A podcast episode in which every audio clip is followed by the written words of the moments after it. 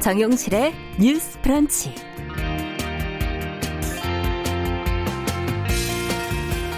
안녕하십니까 정용실입니다. 요즘에 미스터 트롯이라는 프로그램 출신 가수들이 방송가에서 최고의 주가를 올리고 있는데요. 국내 한 대기업에서 이들의 성공 비결을 분석을 했다고 하죠. 어, 내용을 살펴보니까 숨은 인재를 재발견하고 관성에서 벗어나 변화를 추구한 점, 또 창조적인 복제, 그리고 기본과 본질을 놓치지 않기, 마지막으로 실패를 했어도 기회를 잡기 위해 노력한 점 등이 어, 주요 비결로 꼽혔습니다. 자, 이거는 뭐 기업 경영에 적용할 수도 있겠지만 행정, 정치 또 그 어떤 조직 운영에서도 도움이 되는 내용이 아닐까 싶은데요. 어, 그런데 잘 보면 엄청나게 새로운 내용이 아닙니다. 다들 이 정도는 알고 있을 텐데 왜 어디는 성공하고 어디는 실패를 하는 걸까요? 실천을 했거나 실천하지 않았거나 아마도 여기에 답이 있는 게 아닐까요? 4월 27일 월요일 정용실의 뉴스 브런치 시작하겠습니다.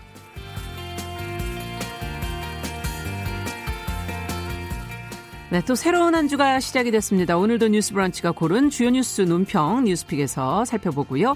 코로나19가 또 국내에서 발생한 지 곧 100일이 됩니다. 월요 인터뷰 시간에는 그간의 코로나19 극복 과정을 돌아보고요. 앞으로 실천해야 할 생활 방역, 또 2차 대유행 가능성 등에 대해서 알아보겠습니다. 그리고 건강한 식탁 시간에는 수출길이 막히면서 지자체가 할인 판매에 지금 나서고 있는 이거 사실 고급인데 고급 식재료 아스파라거스에 관한 이야기 오늘 준비해 놓고 있습니다. 기대해 주시기 바랍니다. 한 시간 함께 해 주시고요. 생방송 혹시 다 못 들으신다면 유튜브 팟캐스트로도 들으실 수 있다는 거 잊지 마시기 바랍니다. 잠시 후 시작하겠습니다.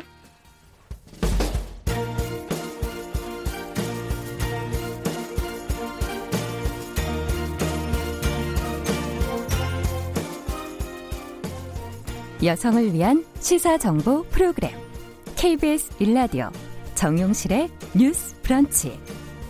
여러분의 의견을 기다립니다. 샵 9730으로 문자 보내주세요.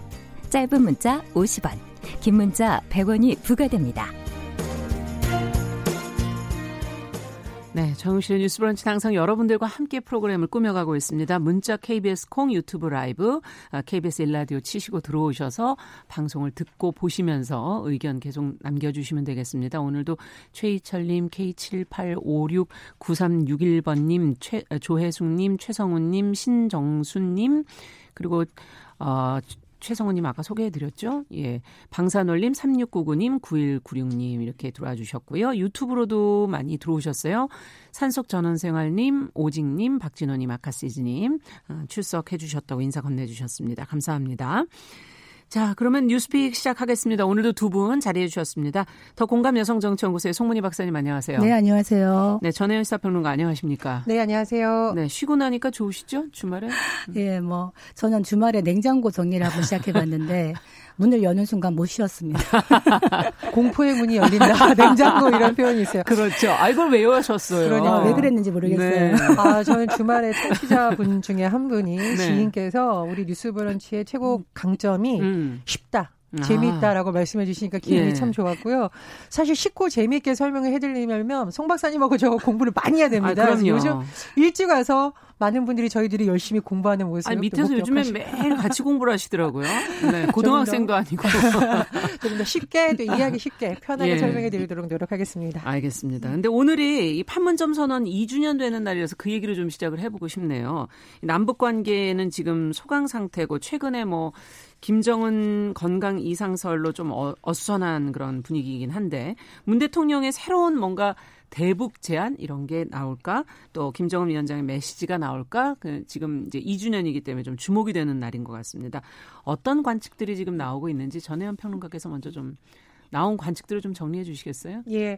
4.27 판문점 선언 많은 분들이 한번 기억을 떠올려 보시면 2년 전 남북 정상이 손을 맞잡고 군사 분계선을 살짝 넘어가는 아, 모습 기억납니다. 많이 보셨을 겁니다. 네. 굉장히 분위기가 좋았었죠. 그리고 이때 남북 선언이 나왔습니다. 그래서 한반도 평화를 위한 여러 가지 합의가 또 이루어지기도 했었고요. 음. 그래서 굉장히 남북 관계의 전환점, 이정표 음. 이렇게 평가를 받고 있습니다.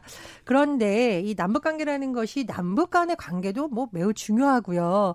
그런데 또 이게 국제적인 어떤 제재 상황이라던가 북미 간의 관계를 또 그렇죠. 강구할 수가 없죠. 네. 그런데 하노이 no deal이라고 많이 들어보셨을 겁니다. 네. 그러니까 도널드 트럼프 미국 대통령과 김정은 위원장이 만났는데 no deal 별 진전이 없었다는 음. 거죠. 뭐, 뭐, 깜짝 놀랄 만한 협의 사항도 없었고요. 예. 사실상 이것을 기점으로 남북 관계가 크게 나아가지 못하고 있다라는 음. 비판도 있었었고, 또 문재인 대통령이 여러 가지 독자적인 안에 대해서 안을 내기도 했습니다만 네. 큰 진전을 보지 못하는 상황이었습니다. 그래서 지금 4.27 이 2주년을 맞아서 과연 문 대통령이 어떤 메시지를 내놓을지 굉장히 음. 관심이 쏠리고 있는데요. 크게 두 가지 전망이 나오고 있습니다. 어, 첫 번째로는 이번 총선에서 여당이 좀 압승을 했고 예. 또 코로나 19를 계기로 오히려 보건 분야의 협력이라던가 음. 대북 인도 지원에 관한 가능성이 좀 높아지지 않겠느냐. 그래서 굉장히 그런 부분의 어떤 대화의 메시지라던가 그런 메시지가 나올 것이다라는 네. 또 전망도 나오고 있고요. 또 다른 전망은 남북 철도 협력인 사업이라던가 또는 뭐 군사적인 부분하고 그렇게 충돌하지 않는 부분 네. 이런 데 있어서의 구체적인 안이 나올 수 있다. 이런 전망도 있습니다. 네. 그런데 사실 이 북한 상황이라는 것은 북한의 어떤 도발 움직임 자체가 완전히 줄어든 것이 아니기 음. 때문에 음.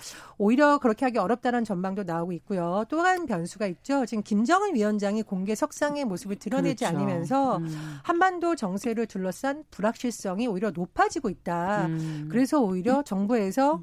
북한을 향한 메시지를 내기가 부담스러워 있다라는 전망이 지금 엇갈리고 있습니다. 아. 어쨌든 오늘 수석 보좌관 회의에서 대통령이 어떤 메시지를 낼지가 굉장히 관심을 모으고 있는데요. 예. 어, 향후에 저희 또 그 소식 전해드리도록 하겠습니다. 네. 자 그렇다면 음. 2주년을 맞은 판문점 선언의 의미라든가 남북 관계 돌파구를 마련하기 위해서 어떤 노력이 그러면 이제부터 필요할지 어, 지금 또 그럴 음. 상황은 되는 건지 두 분의 분석을 좀 들어보고 싶네요. 그 뭐 도보다리에서 두 정상이 만나서 참 사이좋게 이야기 나누는 모습을 보면서 네.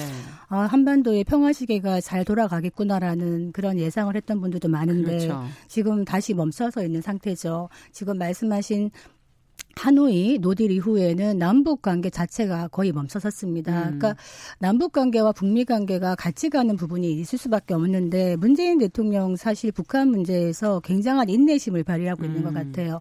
아무리 북한이 좀 어, 페이스를 잃고 말을 안 들어도 끝 끝내 이제 인내하고 이러다 음. 보니까 음. 판문점 선언까지 왔었는데 작년에 판문점 1주년 때도요 반쪽 행사에 그쳤습니다. 그렇죠. 북한에서 호응을 안 했기 때문인데 이번 같은 경우는 오늘도 아마 북한에서 별 공식적인 입장이 없지 않습니까? 음. 지금 뭐 김정은 위원장의 건강 이상설이 추측이 난무하고 있는 상황이라서 그런 것도 있지만 근본적으로 남북 간의 관계의 현 주소다 이렇게 음. 보여지는데 지난 그 판문점 선언 때 그 어떤 선언을 했는가 내용을 한번 복귀해 보면요. 예.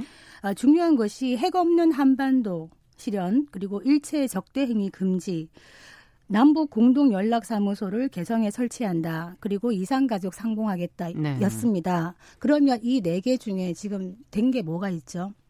없습니다. 네. 지금 적대행위 지금 계속 방사포 쏘고 있었고요. 핵 없는 한반도는 아직 요원합니다. 북한에 300개 넘는 핵무기는 아직까지 있는 것이고요. 그리고 남북 공동 연락 사무소 개정에 했는데 이것도 네. 지금 가동이 안 되고 있는 상황이고요. 남과 북이 의지만 있으면 할 수 있는 이상 가족 상봉도 안 되고 있습니다. 그래서 오늘 아마 어 지금 문재인 정부 쪽에서 동해 북부선 연결하는 거 있죠. 음. 강릉하고 제진 철도 연결하는 거 그거 오늘 기념식 하겠다고 얘기하는데 아 아, 이게 북한이 호응을 해주지 않으면 많이 힘든 부분이 있지 음. 않겠나 이런 생각이 듭니다. 전우현 평론가께서는 어떻게 보십니까? 저는 조금 다르게 보는데요. 네. 사실 남북 관계라는 것은 절대적 상대적 평가를 같이 해야 됩니다. 그렇죠. 예. 어, 이명박 박근혜 정부에서 굉장히 북한에 대해서 강력한 어떤 대북 규제에 있어서 힘이 음. 많이 실렸는데 오히려 남북 관계가 더 경색이 됐다라는 비판이 나왔었고 현 정부 들어서는 일관되게 계속 대화하자는 어떤 주장을 문 대통령이 내놨었는데 오히려 그게 조금이나마 더 효과를 본 것으로 음. 저는 평가를 합니다. 예를 들면 문재인 대통령이 뭐 평양을 방문했었죠. 그리고 굉장히 좀 의미 있는 거고 또 지금 뭐 제한적이긴 합니다만 문 대통령과 김 위원장 간의 친서가 공개된다던가 또 트럼프 대통령과 김 위원장의 어떤 친서 정치 예. 물론 한계가 있습니다만 음. 어떤 정상 간의 신뢰를 그래도 깨지 않으려는 모습이 보였던 거는 음. 기존 정부와는 굉장히 달라진 모습이라고 그렇죠. 생각을 합니다. 저는 조금 일부분 희망적인 부분을 놓지 않고 있는데 말씀해 주셨던 남북 철도 연결 사업도 굉장히 의미가 있다고 봅니다. 왜냐하면 이건 사실 우리 정부에만 좋은 게 아니라 북한에도 굉장히 좋을 수 있는 네. 유럽으로 뻗어나갈 수 있는 일종의 어떤 통로 역할을 해줄 수 음. 있는 거거든요. 그리고 우리가 얘기를 많이 할 때 남북 경협이라는 것이 사실은 우리나라가 앞으로의 어떤 먹거리를 찾을 수 있는 또 다른 대안으로 많이 거론되고 있습니다. 네. 그래서 한반도가 정착적으로도 중요하지만 경제학적으로도 어떤 새로운 주도권을 잡을 수 있는 부분에 있어서 의미가 있기 때문에 오늘 음. 동해북 부산 추진 기념식이 실제로 진행이 돼요. 그래서 예. 그런 부분 굉장히 주목을 하고 있고요. 또 하나 이 코로나 19가 국제적인 사회에서의 협력이 필요하다라는 것을 전 세계 에 인식시켜 줬잖아요. 그렇죠. 그래서 저는 북한에 대한 인도적 대북 지원 부분은 조금 풀릴 수도 있지 않을까 음. 네, 그렇게 전망을 합니다. 이게 지금 이제 어 한반도의 경제 공동체를 만들겠다는 거는 저는 기본적으로 긍정적으로 생각을 합니다.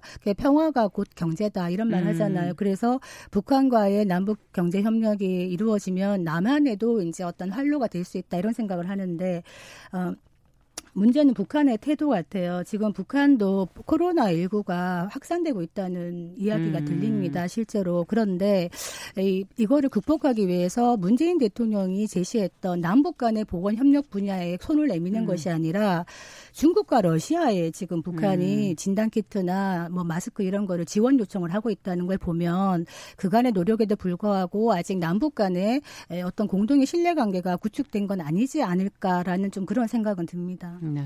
그 제가 그 남북 정상회담이 열렸을 때 당시 굉장히 주의 깊게 보고 지금도 이렇게 맴도는 노래가 두 가지 음. 있습니다. 하나는 고향의 봄.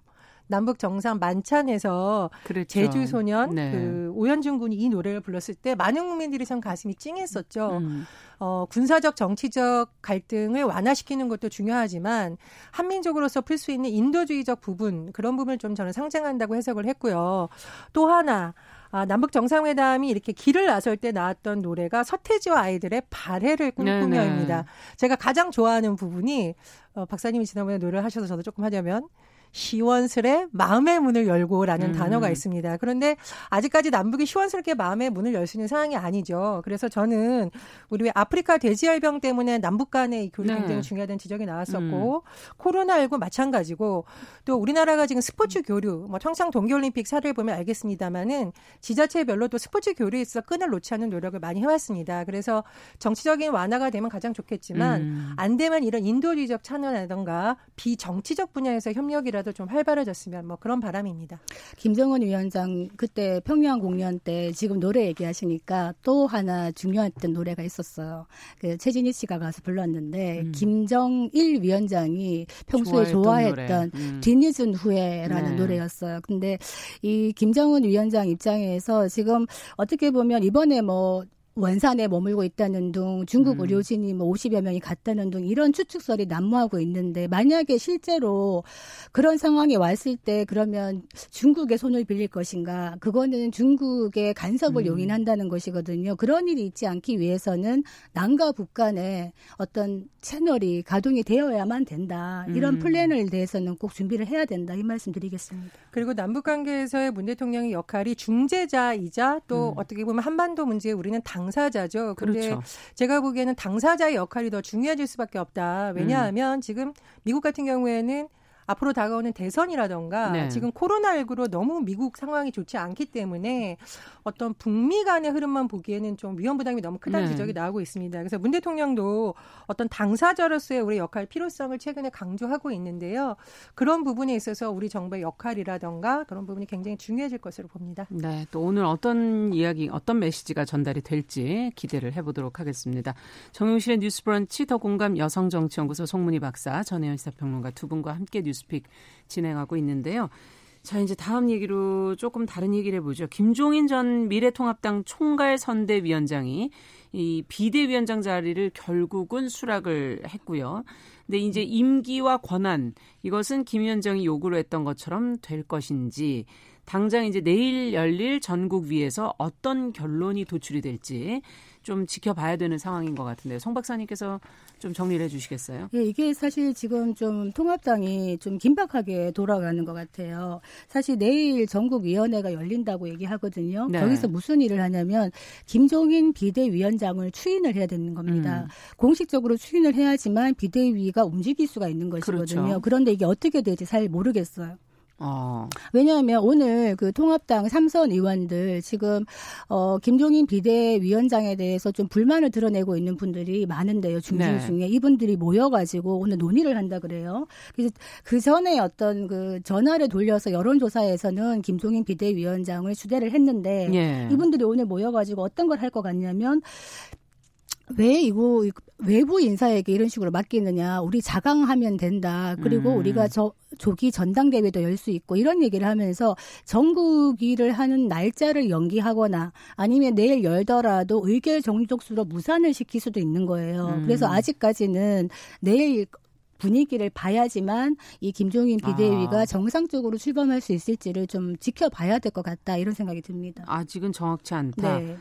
자, 뭐 지금 말씀해 주신 것처럼 뭐 어, 삼선 의원들의 모임뿐 아니라 홍준표 전 대표는 드러내 놓고 지금 어, 반대를 하고 있는데 김종인 비대위가 과연 그러면 순항을 하게 될 것인지 어떻게 될지 내일 결과는 뭐 내일 저희가 보더라도 두 분의 전망부터 한번 들어볼까요? 저는 쉽지는 않겠지만 음. 그런 김종인 비대위 체제 외에 다른 대안이 있냐? 그래서 굉장히 당 내부의 관계자들이 고민이 깊을 거라고 봅니다. 예. 어, 자강론 지금 뭐 나온다는 얘기 하셨는데 자강론이 작용을 했으면 미래통합당이 이렇게 네 번째 선거를 졌을까 저는 이렇게 생각이 음. 들어요. 그래서 자강론으로는 한계가 있다. 그래서 음. 외부 인사를 영입을 해서 소위 매기론 그러니까 네, 맥이라는 것은 그렇죠. 맥이 한 마리가 들어와서 내부의 긴장감을 불러일으킨다인데 지금 저는 보수 진영에서 매기가 필요하다고 봅니다 음, 개인적으로. 음. 그래서 김종인 비대위 체제가 어 저는 뭐 김종인 위원장이라서가 아니라 외부의 인물을 영입을 해서 기존의 판을 한번 흔들지 않으면 새로운 길을 가기가 쉽지 않다. 음. 좀 가능성이 있다고 보고요. 어, 그리고 두 번째로, 그러나 제가 조금 다른 한 부분을 보고 있는 것은 뭐냐면, 예전에 그 아마 박근혜 비대위원장 시절을 많이 떠올리는 것 같습니다. 그렇죠. 2011년 말에 네. 박근혜 당시 비대위원장이 이 김종인 의원을 영입을 해서 새로운 판을 많이 꾸렸었죠. 네. 여러 가지가 됐었고 이후 선거에서도 좋은 결과를 거뒀는데 그때와 지금의 차이는 뭐냐면은 박근혜 비대위원장은 사실 그때도 이미 유력 대선 주자였고요. 음. 당내 추종하는 세력이 많았습니다. 어떤 혁신을 하려면 기존의 주도권을 잡거나 기득권을 가지고 있던 세력이 반발할 수밖에 없거든요. 음.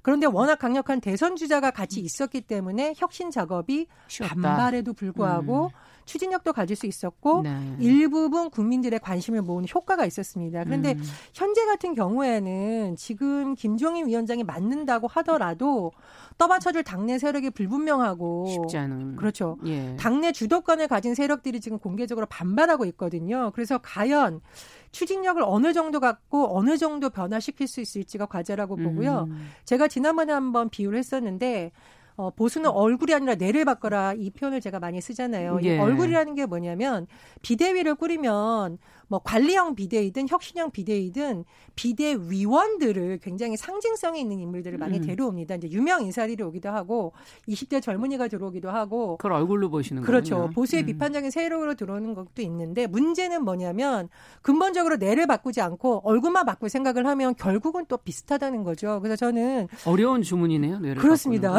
그래서 김정인 비대위원장 이번에 들어서 할 일은 뭐 얼굴을 바꾸는 것도 관심을 모으는 차원에서 일부분 필요합니다만 뇌를 어떻게 바꿀 것인지. 음. 예를 들면 경제 민주화 그때 들고 나왔었어요. 그래서 그런 보수가 가야 될 길을 근본적으로 바꾸는 거, 음. 국민들에게 어떤 가치를 던져줄지 그 부분에 대한 깊은 고민이 같이 나와야 된다고 봅니다. 네, 사실 이제 당내 중진들 일테면은 뭐 지금은 밖에 있습니다만 예. 홍준표 전 대표 같은 경우에 처음에는 김종인 비대위원장 추대를 긍정적으로 얘기했었어요. 그러다가 갑자기 이제 지금 거의 반발을 하고 공격으로 시작을 모두를 바꾼 이유가 김종인 전 선대위원장 이런 말을 해요. 지금 기존에 있던 대선 주자들은 다 인물이 감이 아니다. 음. 이런 얘기하면서 한 칼에 그냥 쳐냈죠. 그러면서 어, 3040 경제를 아는 새로운 세대들이 와야 된다. 이런 네. 얘기를 함으로써 긴장감이 커지는 거예요. 그렇군요. 그러다 보니까 중진들은 사실은 이 비대위가 와서 당의 혁신 작업만 하고 어, 기한을 갖고 사라질 것이 아니라 2022년 대선의 교두보까지 까는 역할을 하면서 음. 전권을 가지게 되면 자기들의 입지가 약해질 거라고 생각을 하는 거죠. 아. 그래서 반발이 지금 있을 수밖에 없는 상황인데 문제는 이런 얘기해요. 우리가 금치산자냐, 우리가 왜 이런 도움이 필요하냐 이런 얘기하는데 지금 미래통합당의 지금 상황이 지금 리더십이 진짜 보이지 않고 거의 이번 총선 참패에 대해서 왜 이렇게 참패를 했느냐에 대한 원인 어떤 치열한 그렇죠. 토론 이런 것도 없습니다. 그렇기 음. 때문에 이것부터 먼저 시작해야 된다. 그렇다면 아까 뇌를 바꾸라 그랬는데 음. 몸 전체를 바꿔야 돼요. 사실은 음. 그러려면 외부에서 어, 어떤 강력한 메스를 대는 존재가 필요한데 좋든 싫든 지금 상황에서 이런 역할을 할 수 있는 체급이 있는 사람이 많지 않다. 음. 그래서 아마 김종인 비대위원장이 와서 그나마 그런 역할을 좀 해주면 좀 낫지는 않겠나 하는 생각이 드는데 반발을 어떻게 잠재울지 그게 음. 이제 관건입니다. 네. 김종인 위원장이 잘 드는 메스일까요? 아니면 무딘 메스일까요? 저는 조금 봐야 된다고 생각을 그렇죠. 하고요. 예. 다만 김종인 위원장이 언론 인터뷰에서 70년대생 경제 전문가 대선 후보론을 내세웠는데 이거는 뭐 당내 반발을 예상하고 던진 거라고 봅니다. 예. 근데 저는 좀 긍정 효과도 있을 것이다. 왜냐하면 지금 그 미래통합당에 대한 국민들의 일부 시선이 아 보수라고 보는 게 아니라 과거 세력 사실 그렇죠. 이런 것도 있습니다. 예. 그러니까 기존에 있던 인물들만으로 한계가 있기 때문에 새로운 인물들을 자꾸 키우려면 새로운 인물들이 어 우리 저기 가서 정치해 볼까라는 또 희망의 메시지를 음. 줘야 되거든요. 그래서 저는 뭐 이런 부분은 또 긍정적인 충격 효과가 있다 이렇게 해석합니다. 그러니까 이제 지금 김종인 지금 비대위원장 후보가 연세가 80이에요. 8순. 네. 8순인데 비례대표만 다섯 번을 했어요. 음. 사실은 여의도에서 체급이 있으신데 이제 그런 말을 하더라고요. 홍준표 지금 전, 전 대표. 가 노욕이다. 노욕을 음. 버려라. 이런 얘기를 하는데 제가 뭐 이거는 꼭 김종희 위원장뿐만이 아니라 누구나 해당될 수 있는 건데요. 그래서 제가 좋아하는 시 중에 사뮤엘 울먼의 청춘이라는 음. 시가 있어요. 거기 보면 청춘이라는 게 어떤 세월에 따라 육신의 나이에 따라 갈라지는 게 아니라 내 마음속에 기계가 있고 열정이 있으면 음. 언제나 청춘이다 이런 얘기 하는데 김종인 위원장이 지금 내놓는 메시지가 적어도 그런 것들은 앞으로 미래통합당이 보수로서의 재건을 하고 가치를 만들어 나가는 데는 청춘의 어떤 메시지를 주고 있지 음. 않은가 그런 생각이 듭니다. 네. 자, 마지막 뉴스 간략하게 좀 해보도록 하죠. 이제 요즘에 부동산 유튜브 보시는 분들이 많으신데 정부가 부동산 유튜버들의 불법 사례 수사에 나선다는 지금 보도가 나왔습니다. 무엇이 문제이길래 이제 그런 건지 전혜연 평론가께서 좀 내용을 좀 검토해 주시겠어요?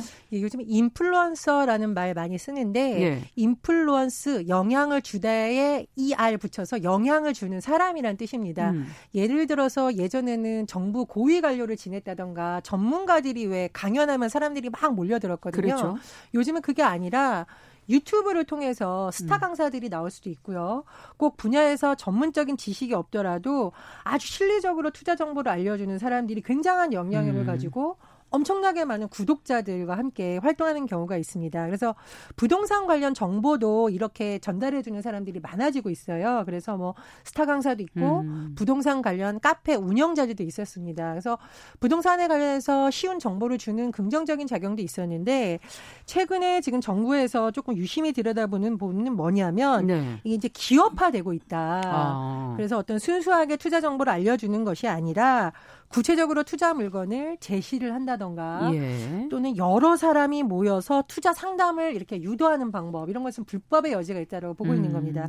실제로 공인중개사법 33조 2항의 경우에는 허위 과장 광고를 하거나 특정 공인중개사에게 중개를 유도하면 처벌을 받을 수가 있습니다. 아. 다만 이제 이걸 적용한 적이 그동안 많지 않았기 때문에 정부에서 어떻게 수사를 하고 단속을 해서 어떤 처벌을 내릴지는 앞으로의 상황을 음. 지켜봐야겠습니다. 그러니까 투기를 조장하는 그런 행위 이런 것들이 있다, 불법 행위들이 있다 이런 말씀이신데 처벌 근거가 그동안은 좀 충분치 않았던 거 아닌가 하는 생각도 들고요. 그래 단속이 좀 과연 이루어지게 될 건가?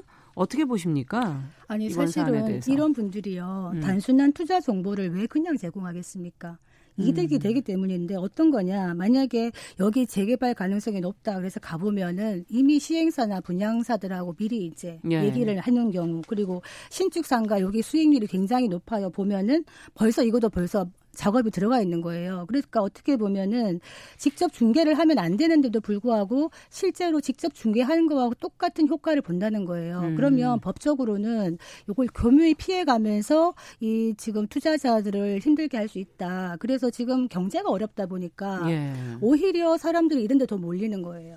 음. 부동산이 그나마 돈이 될 것 같다. 아니면 증권이 돈이 될 것 같다. 이래가지고 뭐 묻지 마시게 빚내 갖고 하는 투자도 요즘 의외로 많이 있다 네. 그러거든요. 그런데 큰일이네요. 이런 투자 위험의 부담은 오롯이 투자자가 다 음. 감당할 수밖에 없습니다. 네. 지금 증권도 마찬가지로 외국인이나 기관들이 많이 팔 때 한국의 개인 투자자들이 막 들어가가지고 동학개미라 그래요. 음. 한국 증권 시장을 살리고 있다 이런 얘기 하는데 물론 뭐 투자는 좋습니다만 절대 무리하게 본인이 공부하지 않고 부동산도 마찬가지거든요. 음. 이런 분들은 책임이 지지 않는다. 내가 먼저 공부를 하고 점검을 하고 들어가야 된다. 이렇게 말씀드리겠습니다. 사람의 말만 믿어서는 안 네. 된다.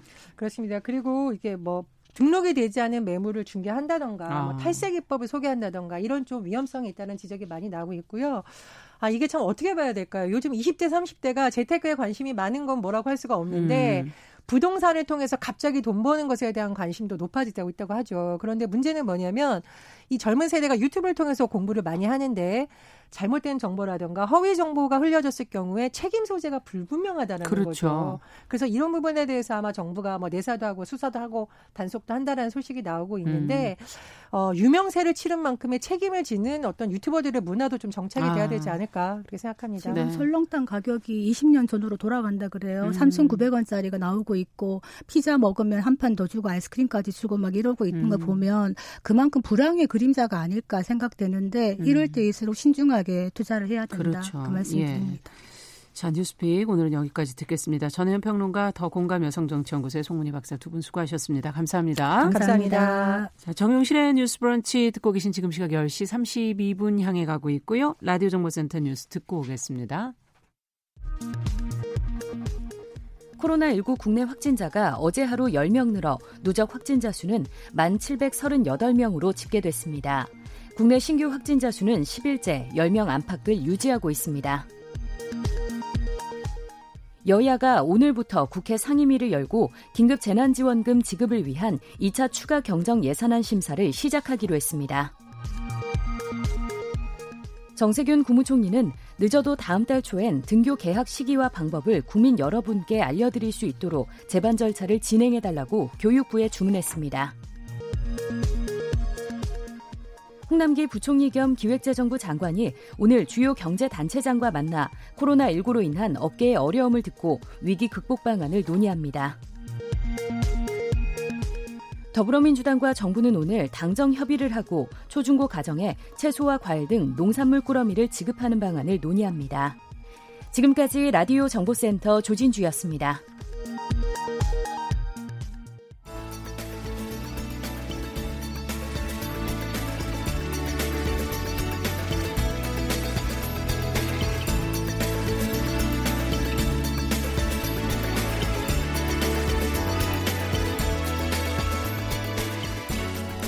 세상을 보는 따뜻한 시선.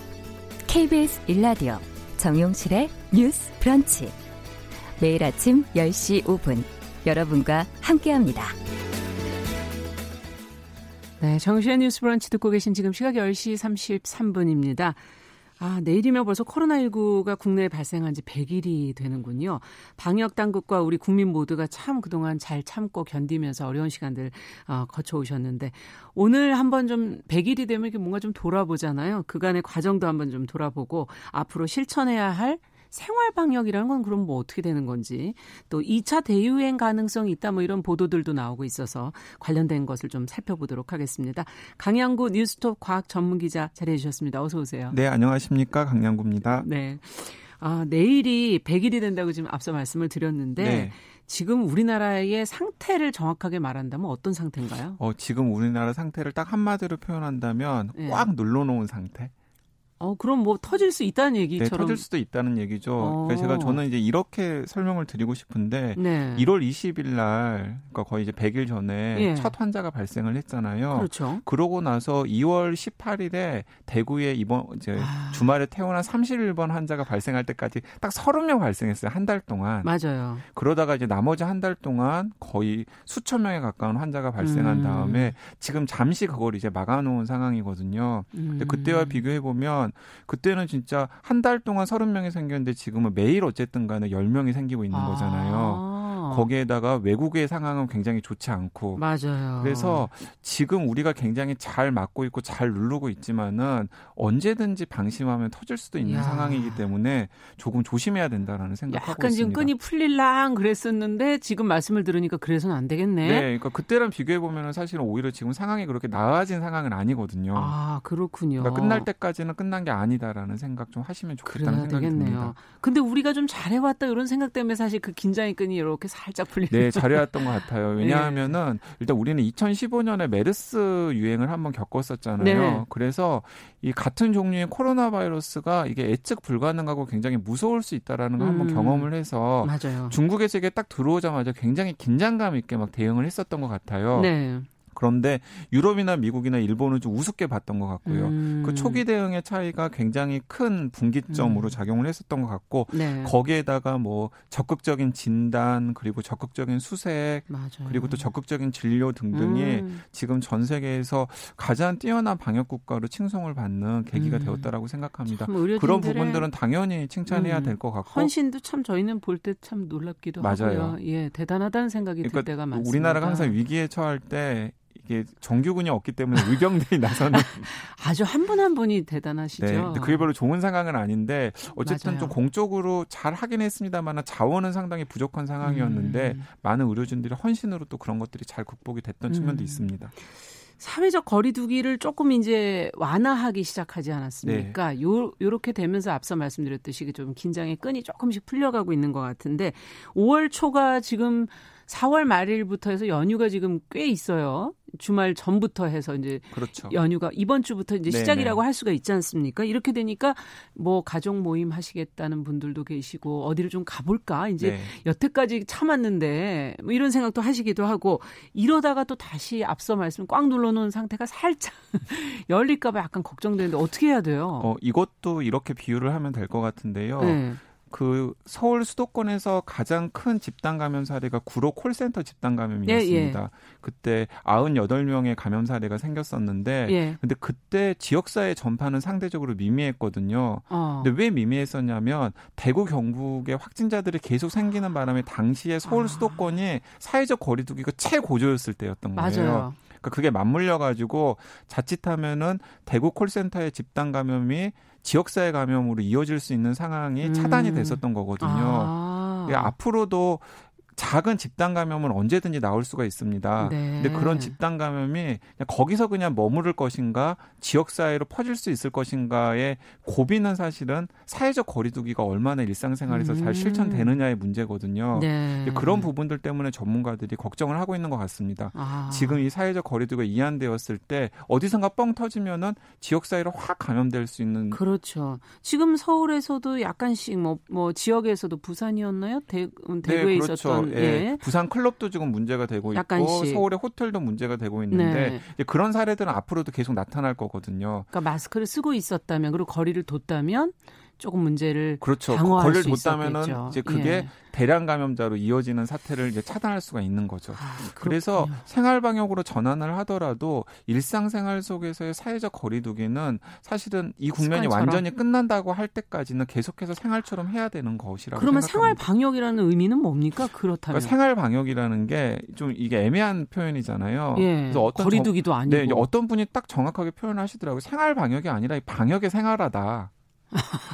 생활화를 하라고요. 네, 방역의 생활화다 네. 이건. 그러니까 아. 사회적 거리두기, 그러니까 일상생활 속에서 손 깨끗하게 씻고, 그다음에 사람 많이 모이는 곳에 갈 때는 마스크 착용하고, 네. 그리고 또 뭐 1, 2미터 이상 거리 두고 아. 이런 게 우리가 지난 실천을 거죠. 해왔던 것들이잖아요. 음. 그런 것들을 진짜 앞으로도 계속 해나가야 된다라는 것이 이 생활 방역이다라는 거죠.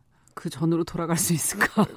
어, 이런 그 저, 생각이 그 전으로 돌아가기 위해서. 위해서. 네. 예. 근데 가을 겨울에 2차 대유행 그러면 또 이거 생활 방역 하다가 또 유행이 오는 거 아닌가? 네. 지금 그것 때문에 뉴스가 네, 남달리 맞습니다. 느껴졌거든요. 그 2차 대유행 예. 걱정하는 게 이런 상 이런 것 때문이에요. 어쨌든 지금 1월부터 유행하기 시작했는데 북반구에서 음. 근데 미국이나 이런 상황들을 보면 5월, 6월이 지나도 끝나지 않을 것 같거든요. 그러니까요. 근데 이제 지금부터 어디가 시작되고 있냐면 남미나 아프리카의 유행이 본격적으로 시작되고 있어요. 보도들이 나오더라고요. 그러면 가을까지 남미나 아프리카에서 유행이 계속이 된다면 아. 북반구가 여름 지날 때쯤에 어쨌든 유행이 조금 잦아들더라도 가을에 다시, 다시 남쪽에서 이렇게 환자들이 아. 유입되면은 다시 북반구 어디에서 유행이 시작이 되고 그러면 음. 우리나라까지 들어올 가능성 배제할 수 없고 또 북반구에 그 상황에 문제가 되는 게 그때 계절 독감 유행할 맞아요. 때잖아요. 그러니까 한쪽에서는 계절 독감 유행하고 한쪽에서는 증상을 구분하기 어려운 코로나19가 유행하면 그것 때문에 1, 2월에 사실 더 긴장했죠. 맞습니다. 그래서 굉장히 어려운 상황이 될 수 있기 때문에 어. 지금 방역 당국에서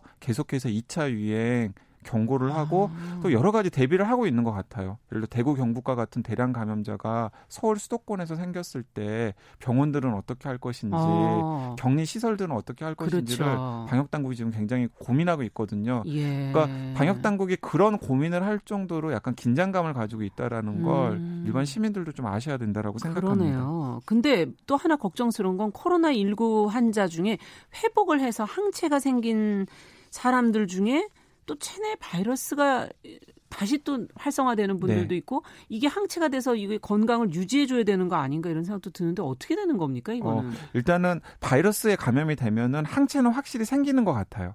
생기는 건 맞아요. 네, 생기는 건 맞는데 근데 그 항체가 다시 바이러스가 공격을 했을 때 얼마나 막아줄 수 있을지에 대해서는 음. 아직 연구가 필요한 대목인 것 같고요. 재앙성이 자꾸 나타나는 것은 사실은 그게 살아있는 바이러스가 검출이 되는 것이 아니라 몸속에 남아있는 죽은 바이러스 조각들 아. 그러니까 바이러스 찌꺼기들이 검출이 검사 때문에 되는 것이 아닐까라는 게 전문가들이 중론인 것 같습니다. 증상은 없나요? 증상은 없고 감염 가능성도 아. 굉장히 낮거나 없고 아. 그래서 야, 재양성자들이 많이 나오기는 하지만 그것도 겁났거든요. 네, 크게 거, 그건 걱정하실 필요가 없을 것 같아요. 아, 근데 문제는 뭐냐면 항체가 생기는데 그 항체가 얼마나 지속 가능하고 또 효과가 있을지에 대해서는 어. 아직까지 연구가 더 필요한 부분이기 때문에 이번에 코로나19 걸리면 혹시 가을 겨울에 재유행할 때 안 걸릴까 잘 모른다라는 거죠. 아이고 이것도 또 걱정이네요. 네, 예. 그러니까 그 대목은 좀 아직까지는 불확실한 음, 것 같습니다. 음, 어쨌든 그렇다면 또 가을 겨울을 앞두고 빨리 이제 백신이나 치료제가 좀 나온다면 그러면 좀 안심할 수 있죠. 아, 저 지금 있죠. 오전부터 계속해서 안 좋은 소식 전해서 죄송한데 치료제는 네. 지금 가장 가능성 있는 치료제가 에볼라 치료제로 개발이 되었던 렘데스비르라고 하는 약이었는데요. 예. 정확한 임상 시험 결과는 이달 말이나 다음 달 초에 나와요. 예. 그런데 지금까지 흘러나오는 여러 가지 이야기들을 보면 음. 또 중국에서의 일부 임상 시험 결과를 보면 그렇게 신통치가 않습니다. 아. 그러니까 이제 가장 가능성이 있다라고 생각되는 치료제가 신통치가 않고요. 큰일이네. 그러면 예. 이제 다른 치료제들도 사실은 언제 또 임상을 하시고 또 네, 시간이 별, 계속 별볼 일 없을 가능성이 크기 때문에 아. 많은 기대를 가지셨던 분들은 기대를 조금 낮춰야 될 것 같고요. 그럼 백신은 백신 같은 경우에는 오늘 아침 기준으로 미국 뭐 중국, 영국, 독일에서 총 8곳에서 백신 임상 시험에 예. 들어갔어요. 그런데 가장 빨리 임상시험에 들어갔던 게 미국의 3월인데 네. 그 회사 사람들이 1년 6개월 후에나 상용화 될 것이다라고 이야기했거든요. 와. 중국 같은 경우에는 좀 큰 소리도 칩니다. 올 겨울, 올 가을 아니, 정도에는 그렇죠. 접종이 가능할 수 있겠다라고 네. 하는데 원래 중국이 약간 과장 그리고 임상 그 기간이 좀 완전하지 않을 완전하지 않기 거죠. 때문에 예. 안전성 문제도 약간 좀 음. 의심스럽고요. 그래서 뭐 뭐 올 가을 가장 빠르면 올 가을이고 아. 근데 그것도 별로 기대할 가능성이 굉장히 낮기 때문에 이번 유행 국면은 우리가 백신이나 치료제 없이 버텨야 될 수도 있다라는 그래서 것. 방역 생활 방역 그래서 생활 방역 이야기하고 사회적 거리두기를 계속해서 네. 강조하는 것도 그것 때문입니다. 그렇군요. 네. 어쨌든 코로나19 이후에 정말 우리가 이렇게 습관화하다 보면 삶이 달라지겠네요. 네, 많이 달라질 거고 그래서 이제 new 코로나 시대의 new 네. normal 이런 얘기도 나오잖아요. 음. 뭐 방역의 생활화를 포함해서 우리가 일상생활에서 당연히 누려왔던 많은 것들이 음. 당분간은 좀 희생을 할 수밖에 없는 상황이 될 것 같고요. 이제 그러면서 음. 좀 우리 일상생활의 여러 가지 모습도 좀 달라지지 않을까 하는 생각도 듭니다. 네, 마스크를 안 쓰면 이제 여기가 허전해. 그렇게 바뀌어야 될 것 같아요. 예, 알겠습니다. 오늘 말씀 잘 들었습니다. 감사합니다. 네, 감사합니다. 네, 강영우 뉴스톱 과학 전문 기자 함께했습니다.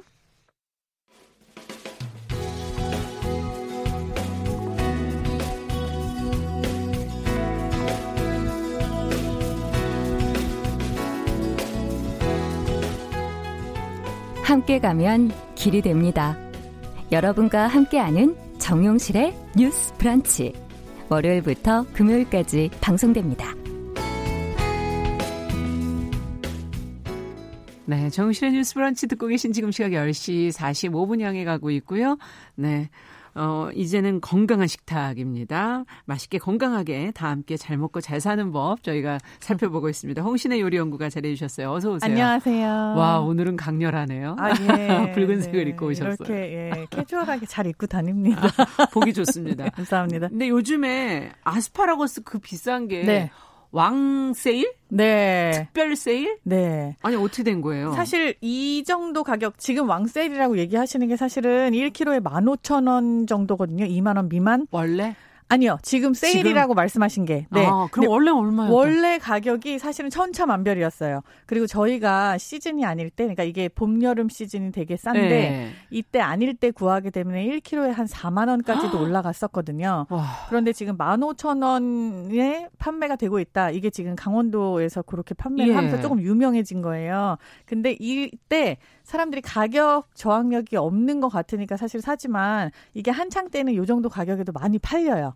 그래서 음. 1kg에 15,000원 정도면은 저렴한 건 맞습니다만은 아주 싼 건 아니에요? 네, 뭐 도매로 받으면은 뭐 그렇게 많이 싸다고 얘기하기엔 좀 그래요. 하지만 소비자 입장에서는 어. 1kg에 이렇게 이렇게 큰 그러면은 번들이거든요. 그렇죠. 15,000원이면은 아주 횡재한 가격 같은 거죠. 왜냐면 하 아. 백화점 가면은 이거에 거의 두 배 가격을 항상 보셨을 테니까. 그러니까요. 네. 예. 아, 이게 생각했던 것보다 아주 싼 건 아니군요. 뭐 제 입장에서는 음. 약간 그렇습니다. 그렇군요. 네. 근데 이게 원래는 강원도 판매하는 게 일본으로 이렇게 그동안 수출이 됐었다면서요. 고품질 네. 아스파라거스. 네. 그럼 국내 거는 그 고품질은 아니었단 얘기예요? 좋은 줄 알고 먹었는데. 예. 아, 예. 시점이 아주 네, 다양하시네요. 근데 지금 국내에서 아스파라거스가 재배가 된 것도 사실은 그렇게 오래되진 않았어요. 그래요? 이게 이제 특수작물 약간 열풍이 불면서 음. 농가들이 조금 뭔가 부수익을 기대를 하고 재배하게 된 가장 대표적인 작물들 중에 네. 하나예요. 근데 어, 이 아스파라거스가 일본으로 수출되는 걸 어떠한 식으로 보면 되냐면요. 옛날에 배도 사과도 다 마찬가지거든요. 그렇죠. 우리가 손님이 오면 사실 굉장히 좋은 것만 내주려고 노력을 하잖아요. 맞아요. 그럼 그 다음에 그 손님이 오렌지 주스라도 좋은 걸 또 사들고 오신단 말이에요. 음, 그렇죠, 그렇죠. 네, 그런 느낌으로 수출을 하는 거예요. 이게 아. 우리나라에서는 안 좋은 걸 먹는다가 아니라 그냥 좋은 게 있으면은 조금 더 돈을 많이 벌고 음. 부가 수익을 더 크게 창출을 하기 위해서 손님을 먼저 드리는 거예요. 일종의 펌프질 같은 거죠. 네. 한 국자 넣고 한 열 국자 이렇게 빨아오는 약간 그런 네. 느낌이라고 수출은 그냥 보시면 돼요. 이게 막 네. 양이 되게 많거나 그렇지도 않고요. 음. 근데 오히려 파프리카 같은 경우는 우리나라가 정말 경쟁력이 어마어마하게 그래서 있어요. 전 세계에서 막 다 사가신다면서요. 그렇죠. 네, 우리나라는 정말 네. 잘 키우고 정말 좋은 종자에 예쁘게. 아주 예쁘고 질이 네. 좋은 파프리카를 많이 생산하기 때문에 맞아요. 이런 것들은 조금 수출에서 다른 의미를 부여할 수 있지만 아스파라거스는 사실 그렇게까지는 아니에요. 그래서. 근데 어쨌든 아스파라거스라는 걸 많이 보지 못하고 하고 비싸니까 네. 잘안 먹다 보니까 그쵸, 지금 작물이었죠. 조금 뭐 싸다고 해서 조금 싸졌다 해서 저희가 어떻게 해 먹어야 될지는 아. 모르겠어요. 그리고 어 보통 양식집을 가면 칼을 들고 뭐좀 썰 때 옆에 하나 썰었던 기억 정도. 네. 예, 그거 뭐 어떻게 해 먹는지를 제가 아나 네. 요리사가 해주는 대로 먹었는데. 사실 생소하지만 우리나라 사람들은 이 아스파라거스를 크게 여태까지 먹을 필요가 없었던 게 이 영양 성분으로 따지면 아스파라긴산이라고 많이 들어보셨잖아요. 아스파라긴산. 네, 아스파라긴산이 뭐 자양강 콩나물에 들은 거 아니에요? 그렇죠. 네, 네, 콩나물을 굉장히 많이 다들 드시고 계시고 굉장히 보편적인 작물이기 때문에 특별히 아스파라거스까지 찾아 먹을 필요까지는 없었어요. 좋아요. 근데 아, 스파라긴산이 주 성분인가요? 네, 아스파라긴산이라는 이름 자체가 아스파라거스에서 아. 나온 추출물 때문에 나온 거거든요. 이름이 비슷하네요. 네, 그렇죠. 아 스파라긴산, 아. 아스파라거스. 근데 어 요즘에 이제 좀 보편화되기도 했지만 가격이 싸져서 많이 드시는데 집에서 사실 드실 때 제일 좋은 거는 음. 그냥 삶아서 초장 삶아서. 찍어 드시는 거 제일 보편적이죠. 음. 약간 두릅이나 뭐 다른 아, 나물처럼. 아, 그렇지 않고 볶아서 드시거나 볶아서 네, 기름에 아니, 그쵸 기름에 볶아서 아. 아니면 요거를 장아찌를 해서 드시는 것도 되게 좋아요.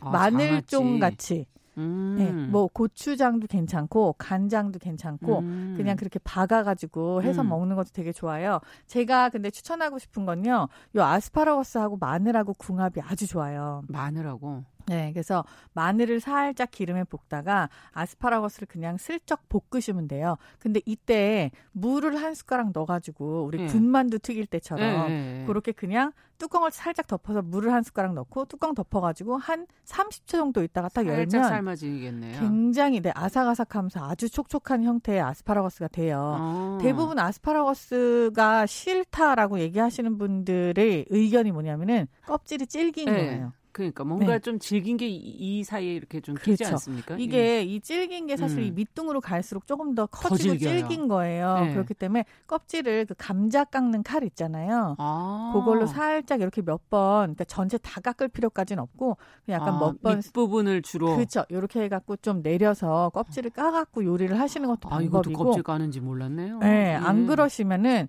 요걸 껍질 까기 귀찮다 하시면 은 어. 이렇게 물을 부어가지고 구워 드시면 굉장히 연해져요. 이렇게 그러니까. 되면 숙체가 되니까. 아, 방산올림도 자주 먹는 식재료 아니어서 네. 구경만 했었다고. 아, 그렇죠. 네. 맞아요.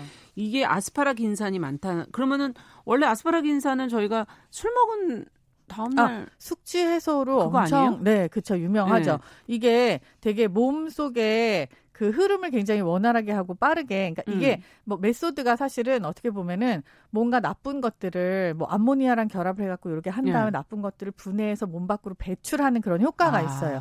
그렇기 때문에 그런데 음. 실제로 여러분들이 드시는 술 중에 뭐 소주라든지 아니면 예. 조금 독한 술들은 감미료로 요 아스파라긴산을 사용하기도 아. 해요. 그렇군요. 네.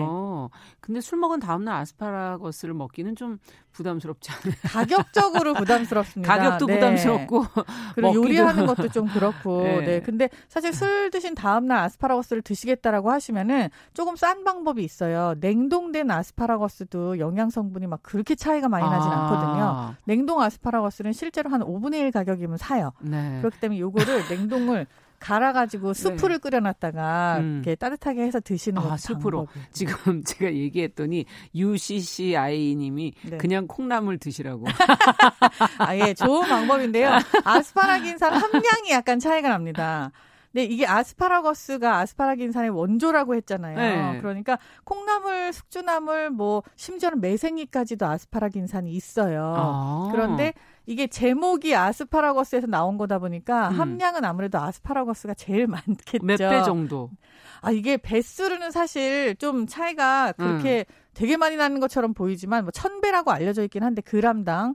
근데 그게 조금 달라요. 이게 콩나물도 어떻게 재배를 하고 어떻게 하는 아. 거냐에 따라서. 근데 뭐 그렇게 배수로 따지기는 좀 그래도 어. 사실은 함량이 조금 차이가 있다라고 보시면 높, 돼요. 그러니까 네. 좀 아무래도 아스파라긴산이 많다 이 얘기군요. 네, 네. 근데 지금 여상형님께서는 아스파라거스 김치가 가능하냐? 가능합니다. 네. 어때요? 이러고 물어보셨어요. 이거를 네. 부추 다진 거랑 음. 아 질문 너무 좋네요. 아 좋은 질문이죠. 아유, 아주 수준이 있으신데 네. 이분은 뭐 많이 네. 음식을 해 드시나 봐요. 네, 그런가 네. 봐요. 껍질을 밑둥을 살짝 깐 다음에 요걸 네. 손가락 두 마디 길이로 썰으셔서 부추를 다진 거에다가 우리가 흔히 하듯이 마늘하고 액젓을 네. 넣고 그 오이 소박이 소 무칠 때처럼 무치세요. 음. 그런 다음에 요 아스파라거스를 절이지 마시고 그걸 짭조름하게 한 소에다가 잠깐 버무려 놓고 음. 하루 놔뒀다가 그 다음 날 드시면은 굉장히 아삭아삭하고 맛있어요. 같이 이렇게 드시면 네, 그게 아, 이제 아스파라거스 김치처럼 오래 두지 마시고 바로바로 바로 해서 먹는 거죠. 드시는 네.